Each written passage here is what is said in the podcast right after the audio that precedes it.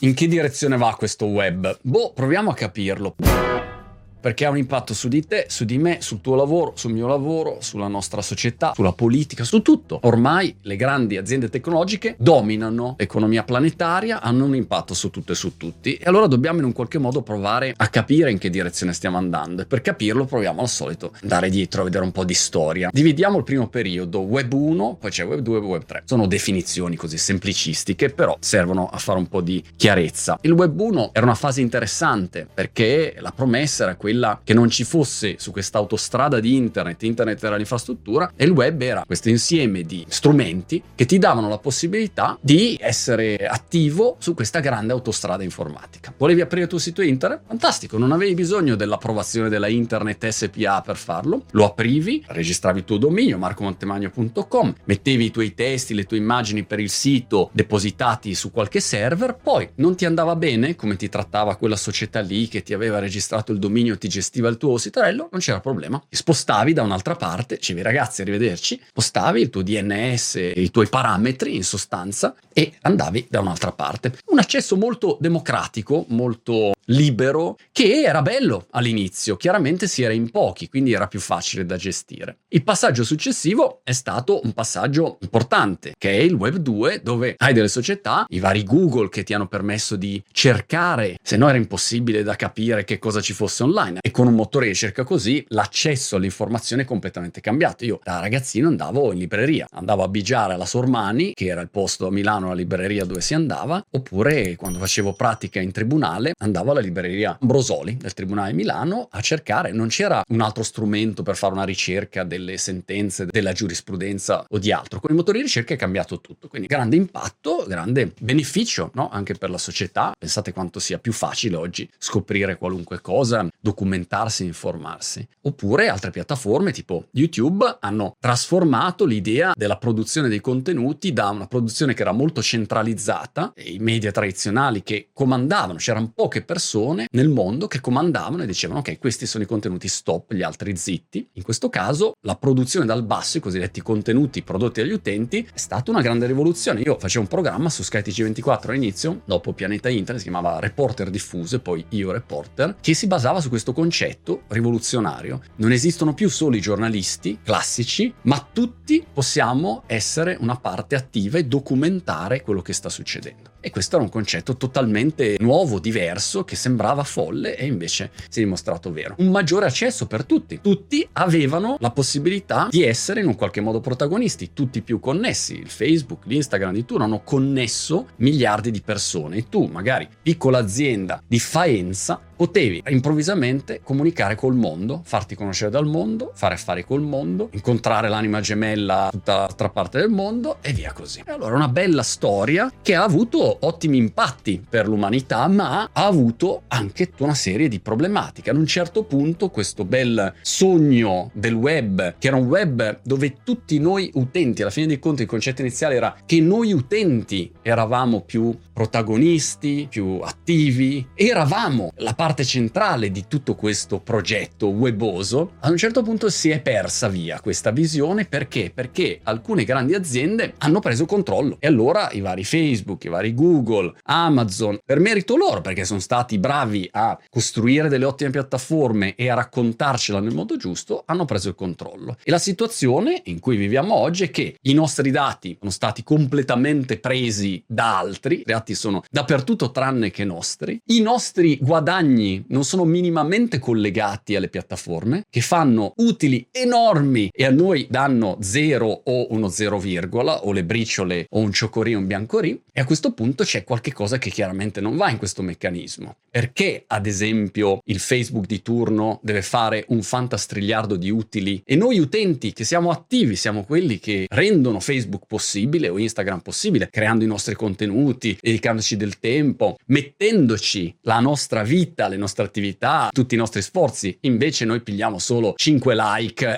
e due paghe sulla spalla. È qualcosa che non funziona questa privatizzazione degli utili e socializzazione gestione delle perdite. Quindi questa è la situazione ad oggi e vale per tutte le piattaforme. L'altro enorme problema è che queste piattaforme hanno un peso enorme. Sai, prima quando si era in pochi il problema era che tra detti lavori nerd c'era magari un risultato cima ai motori di ricerca più discutibile, quello più qualitativo era più sotto. E vabbè, amen. Oggi invece il problema è che l'impatto sulla politica, sulle decisioni di ogni società in tutto il mondo, sulla nostra identità, su tutte le attività della nostra vita sono determinate da algoritmi che noi non controlliamo minimamente. Chi controlla questi algoritmi? Chi è che decide chi sta in cima ai risultati e chi sta sotto? L'algoritmo. Sto cazzo algoritmo. Possiamo avere un'idea di che cosa faccia? No. Negli anni la visione e lo storytelling dei colossi tech è sempre stata quella di dire no, dobbiamo tenere nascoste tutte queste informazioni informazioni perché se no gli hacker cattivi ovviamente possono manipolare e ovviamente c'è quel problema lì, però ormai siamo a un punto di non ritorno, cioè la società non può essere basata su una scatola nera decisa da chi non si sa, oppure se tu sei su YouTube o su Instagram uno può toglierti o toglierti qualunque tipo di visibilità, quindi tipo o cancellare o togliere qualunque tipo di visibilità ai tuoi contenuti in base alle decisioni di chi. Siamo in sostanza arrivati a un punto in cui questa situazione non va più bene, non va più bene eticamente, non va più bene economicamente, gli incentivi non sono più allineati. Chi fa parte delle piattaforme non prende una lira, non decide niente, non conta un cazzo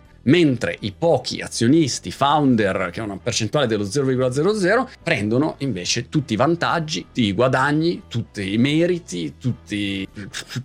tutto morale della favola, sta situazione non va più bene. E tutti lo sanno che è una situazione che non è sostenibile nel tempo. Cosa vuoi fare? Andare avanti da qua ai prossimi dieci anni con trasparenza zero e con un manipolo di persone che fa i fantastrigliardi e 10 miliardi di persone che invece non contano una sega? No, non puoi andare avanti così. Allora si cerca una soluzione nuova. Questa soluzione nuova si apre col tema del Web 3, dove l'obiettivo è quello di tornare a quello che erano le premesse del Web 1. Allora, perché perché non rimettiamo noi persone, noi utenti al centro? Perché questa proprietà dei nostri dati, delle nostre relazioni con le persone che abbiamo instaurato su queste piattaforme, che ci hanno dato la possibilità di entrare in contatto con tante persone, ma poi di fatto si sono messe in mezzo e ci hanno disintermediato. Noi non abbiamo il controllo della nostra relazione con tutte le persone, le community che abbiamo creato. Vogliono avere una relazione con noi, magari sei un'azienda, fa un bel prodottino e i clienti di quell'azienda vogliono avere un rapporto diretto con te. Ma se tu hai una pagina Facebook, un canale YouTube o quello che è, da un giorno all'altro puoi sparire o sono queste piattaforme in base ai loro parametri a decidere come se tu comunicherai con i tuoi clienti. Da un lato ti hanno dato una mano a raggiungerli, ma magari hai anche pagato, hai investito, quindi hai messo dei soldi, non è che l'hanno fatto gratis, tu hai investito per avere questa relazione, ma poi le grandi piattaforme sono in mezzo e quindi tu non controlli un bel niente niente. Proviamo a reinventare fare queste piattaforme che erano del web 2 partite con degli intenti giusti in un modo migliore, dove noi persone che partecipiamo a queste piattaforme possiamo avere sia un vantaggio economico, se la piattaforma guadagna, guadagniamo anche noi, è giusto così, siamo parte attiva, siamo persone o aziende che stanno contribuendo al successo di una specifica piattaforma, è giusto che guadagniamo anche noi e questo è un primo aspetto. Il secondo aspetto, perché non abbiamo più voce in capitolo? Ridisegniamo queste piattaforme per far sì che le persone che partecipano maggiormente abbiano anche un potere decisionale. Allora, un esempio che fa Chris Dixon, poi vi linko il video e concordo con tutte le sue riflessioni su questo tema, se volete cercare sul web 3 è senz'altro la persona giusta. Peraltro non è un tecno esaltato, è un tizio che fa l'investitore tradizionale nella Silicon Valley e deve portare dei ritorni ai suoi investitori. Qui ha un interesse pratico pratico poi a puntare su qualche cosa che succederà, non su una teoria così ad minchiam. E un esempio interessante che fa è proviamo a pensare a Airbnb o Uber. Immaginiamo di reinventare Uber oggi. Beh, tu come lo faresti? Nel web 3 Uber lo reinventi facendo in modo che chi è parte di Uber come driver, come guidatore, a questo punto avrà lato una percentuale dei guadagni di tutta l'azienda, perché lui è una parte attiva e in questo modo lo allinei anche al successo possesso dell'azienda, come avesse delle quote, però nel Web3 si usa questo strumento del token, per cui non è una quota societaria, è uno strumento in sostanza che ti dà la possibilità di avere un incentivo anche economico. Da un lato gli dai un incentivo economico e dall'altro gli dai anche una voce per decidere, perché deve essere soltanto l'azienda che dice basta, si fa così, tutti zitti. Non è possibile quando hai delle infrastrutture che decidono la direzione del pianeta. Io ho fatto un video un po' di tempo fa, era una provocazione, ma pensate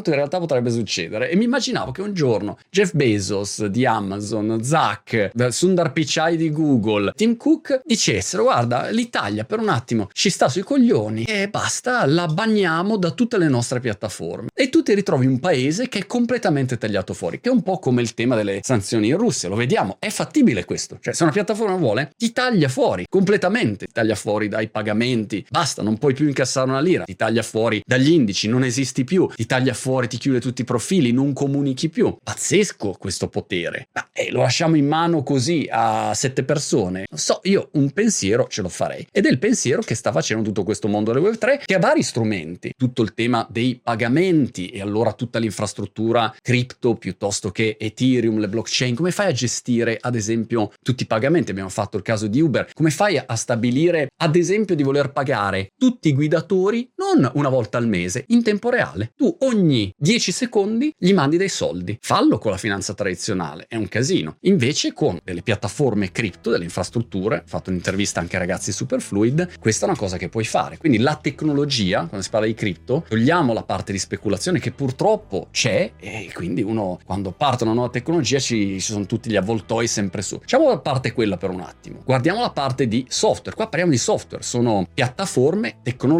logiche che esegue dei comandi e quindi una tecnologia migliore questa, ad esempio per gestire i pagamenti, oppure pensa sui pagamenti se tu quello stesso strumento lo utilizzi quando lavori per qualcuno. Se l'azienda al posto di pagarti a 180 giorni ti pagasse ogni giorno, ogni 15 secondi sul tuo wallet, sul tuo conto bancario ti arrivano i soldini. Se l'azienda interrompe i pagamenti, tu ti fermi e smetti di lavorare perché dici oh ragazzi perché non mi state più pagando? Non devi finire il lavoro e poi dopo sei mesi scopri che non ti pagano perché ah scusa ci siamo sbagliati. E allora tutta una serie di attività le puoi fare oggi con queste tecnologie. Poi, come tutte le tecnologie, agli inizi hanno un sacco di casini. Quindi Web3 oggi ha mille problemi da risolvere. Però la direzione è giusta e io non so quale di queste tecnologie nei prossimi anni vincerà. Ci saranno ancora gli NFT? Ci saranno i Pure Pure of T? Non lo so quale sarà la tecnologia e non mi interessa. Mi interessa però questa direzione. Quindi io non ho la soluzione, ma volevo fare questa fotografia, magari un po' pallosa, per dare un contesto storico dell'evoluzione del web per perché si va in questa direzione Web3 e per quanto sia difficile capire sempre nuove tecnologie, ci abbiamo fatto un video anche di recente, è importante parlarne nelle scuole, nei media, nella politica, bisognerebbe parlare di questo mondo del Web3 e capire che ruolo vogliamo avere. Vogliamo essere parte attiva, vogliamo essere protagonisti, vogliamo stare fermi, aspettare, vedere che cosa succede, però bisogna parlarne, prendere atto dei problemi attuali, vogliamo fare qualcosa o vogliamo vivere in questo sistema così come è stato finora? Ora mi fermo qui, fine del riassuntino. Però è importante, tutte le persone che conosco, che reputo gamba, sono attive in questo mondo, tutte, non ce n'è una esclusa. Quelli che sono ad oggi resti tendenzialmente hanno un interesse a conservare lo status quo, quindi hanno un conflitto di interesse o perché lavorano magari nel mondo della finanza e vogliono mantenere la loro posizione o perché lavorano nel mondo classico più web 2 o perché lavorano nei media e non vogliono perdere la loro posizione di potere. Questo è normale, quando c'è un cambiamento succede sempre così però sono temi importanti che determinano poi